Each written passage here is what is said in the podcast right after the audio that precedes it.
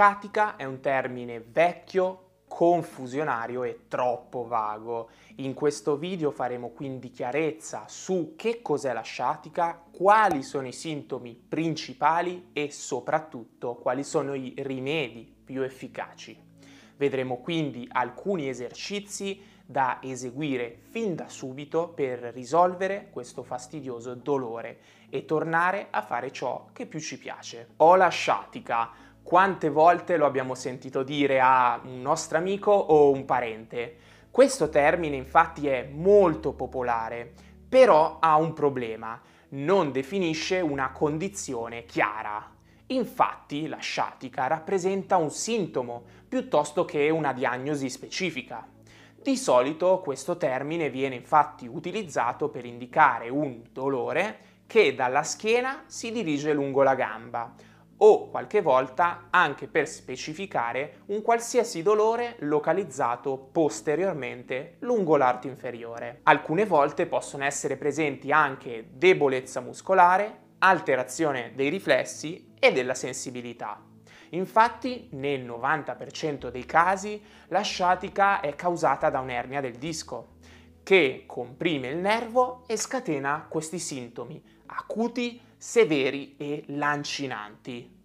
Altre cause di sciatica possono essere anche la spondilolistesi, la stenosi lombare, quindi il restringimento del canale o del forame intervertebrale legato all'età e in maniera molto meno frequente eventuali cisti o tumori. La sciatica può anche verificarsi in gravidanza. Questo può accadere per svariati motivi, che possono essere un utero che durante la gravidanza cresce e si ingrossa, va a comprimere il nervo sciatico e di conseguenza scatena il dolore lungo la gamba e anche talvolta sulla schiena. Oppure un altro motivo è legato alla postura.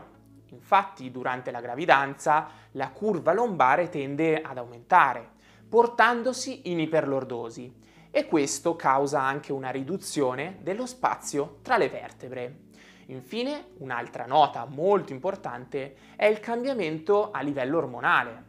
Questo serve appunto per predisporre la donna a essere molto più elastica e quindi favorire poi il parto. In caso di sciatica, quando dobbiamo preoccuparci? Alcune volte, soprattutto se abbiamo un forte dolore, può capitare di spaventarci. È molto importante in questi casi fare molta attenzione nei confronti della radicolopatia, ovvero quando abbiamo una radice nervosa che è danneggiata e di conseguenza non è più in grado di condurre dei normali impulsi sufficienti a generare i riflessi, l'attivazione muscolare e la sensibilità. La prognosi è quasi sempre favorevole perché la maggior parte delle radicolopatie migliora con il passare del tempo. In alcuni casi però, se la situazione dovesse peggiorare gradualmente, è importante consultare immediatamente il medico specialista, proprio per evitare importanti complicanze. Una domanda che poi mi viene fatta di frequente in studio è se in caso di sciatica sia meglio il riposo o camminare. Il riposo è indicato in tutti quei casi in cui abbiamo una sintomatologia estremamente acuta e quindi l'incapacità a stare in piedi per svolgere per esempio le attività quotidiane. In questi casi allora è consigliato riposare a letto per facilitare anche una guarigione molto più veloce, mantenendo l'accortezza però di alternare con dei brevi periodi in cui ci si alza, si cammina e si eseguono dei movimenti controllati. Una volta superati questi due giorni di riposo, è fortemente consigliata la ripresa graduale delle attività, tra cui camminare. Camminare infatti permette alla colonna vertebrale di estendersi, movimento che di solito crea agio e beneficio nei pazienti con ernia e inoltre, importantissimo, va a ridurre l'edema del disco e anche dei tessuti circostanti, diminuendo perciò il dolore. Tra i rimedi più efficaci per alleviare fin da subito la sciatica troviamo sicuramente il trattamento conservativo, composto da educazione ed esercizi. che vedremo fra poco. Questi infatti rappresentano le opzioni con il maggior numero di evidenze scientifiche a sostegno. Il trattamento conservativo è infatti la primissima scelta nel paziente con sciatica, in assenza di gravi sintomi. Questo perché si è visto che nel 67% dei casi le ernie possono riassorbirsi nel tempo, proprio come hanno dimostrato in questo studio del 2017. Fondamentale sarà poi mantenersi attivi ed evitare il riposo, salvo nella fase acuta della sciatica. Infatti, riprendere fin da subito le attività quotidiane è un buon rimedio per velocizzare la sciatalgia. Tra i rimedi poi c'è sicuramente l'osteopatia. Infatti la terapia manuale, grazie alle manipolazioni vertebrali e la mobilizzazione dei tessuti molli, si è dimostrata molto efficace nel ridurre il dolore. Meglio ancora quando è associata agli esercizi, che vedremo appunto fra pochissimo. In caso di sciatica acuta sono anche consigliati farmaci antinfiammatori o oppioidi a basso dosaggio e nei casi più gravi si può prendere in considerazione anche l'iniezione di corticosteroidi. Infine, anche imparare l'ottimismo perché si è visto che nei pazienti che hanno convinzioni negative, ad esempio sono convinti che il problema durerà a lungo o per sempre, hanno solitamente una prognosi peggiore. A tal proposito, allora vi consiglio il libro di Martin Seligman, padre fondatore della psicologia positiva, e vi lascio qui sotto il link in descrizione. Ecco invece, in caso di sciatalgia, cosa non fare. Sempre secondo quanto ci dicono le linee guida, non c'è stato alcun beneficio scientificamente dimostrato con l'utilizzo di cinture, corsetti plantari e trazioni e anche l'agopuntura, gli ultrasuoni e la TENS si sono dimostrati poco efficaci. Una delle domande che poi ricevo più spesso dai miei pazienti è se in caso di sciatica è meglio il caldo o il freddo. In caso di dolore acuto causato dalla sciatica è meglio utilizzare il ghiaccio, quindi il freddo, perché è in grado di fornire un sollievo immediato dal dolore. Di solito lo si applica con una borsa del ghiaccio, evitando quindi il contatto diretto con la pelle per evitare proprio di danneggiarla. La sua durata ideale di applicazione va dai 15 ai 20 minuti massimo dalle 3 alle 5 volte al giorno. Bisogna però specificare che all'interno delle linee guida non è presente questa raccomandazione e che per alleviare il dolore in maniera più efficace il focus principale dovrà essere proprio sugli esercizi che vediamo adesso. Il primo esercizio è il curl up. Per eseguirlo ci sdraiamo a terra, pieghiamo una gamba e l'altra la distendiamo. Da questa posizione andiamo a mettere le mani sotto la zona lombare.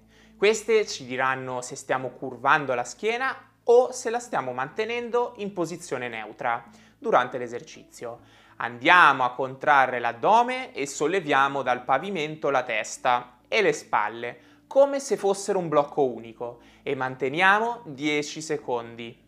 Dopodiché torniamo lentamente alla posizione iniziale e lo ripetiamo più volte. L'obiettivo è quello di eseguire questo esercizio senza alcun movimento nella parte bassa della schiena.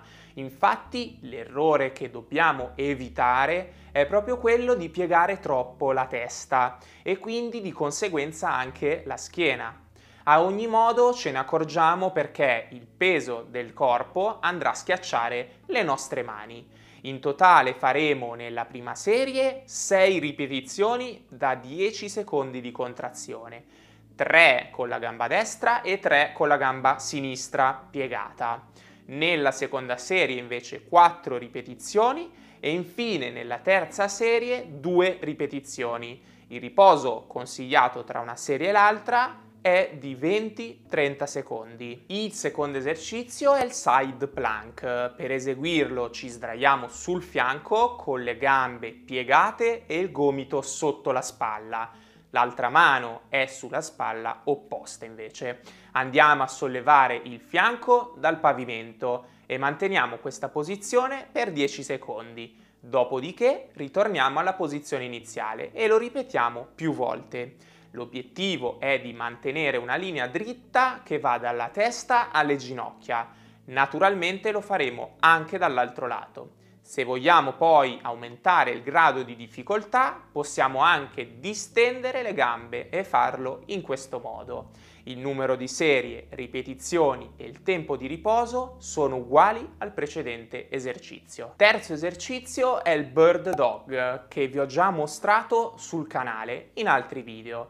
Partiamo sempre in quadrupedia con la schiena in posizione neutra Dopodiché andiamo a calciare una gamba all'indietro, sollevando contemporaneamente il braccio opposto. Manteniamo questa posizione per 10 secondi e poi ritorniamo in posizione iniziale e lo ripetiamo anche dall'altro lato.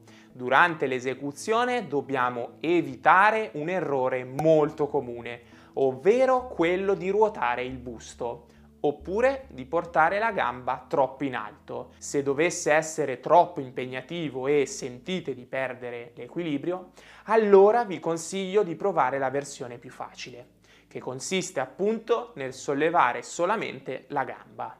Ancora una volta eseguiremo lo stesso schema di ripetizioni dei due esercizi precedenti, sempre con 20-30 secondi di pausa tra le serie. Il quarto esercizio serve per aumentare lo scorrimento del nervo sciatico. Sempre da sdraiati andiamo a piegare la coscia e la gamba a 90 gradi. Dopodiché pieghiamo la testa in avanti e portiamo contemporaneamente la gamba verso il basso. Successivamente portiamo la testa indietro e in contemporanea estendiamo verso l'alto la gamba con il piede a martello.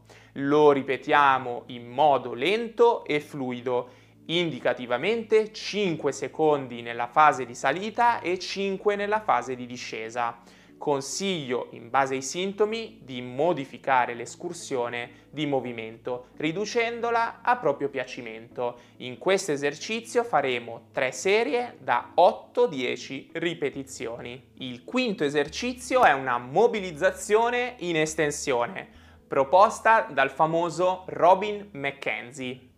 Per eseguire questo esercizio ci mettiamo a pancia in giù e come primo step andiamo a posizionarci sui gomiti.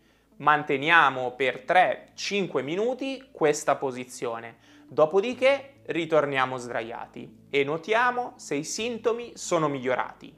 Se abbiamo notato un miglioramento, allora passeremo allo step successivo altrimenti ci fermiamo e sospendiamo per il momento questo esercizio.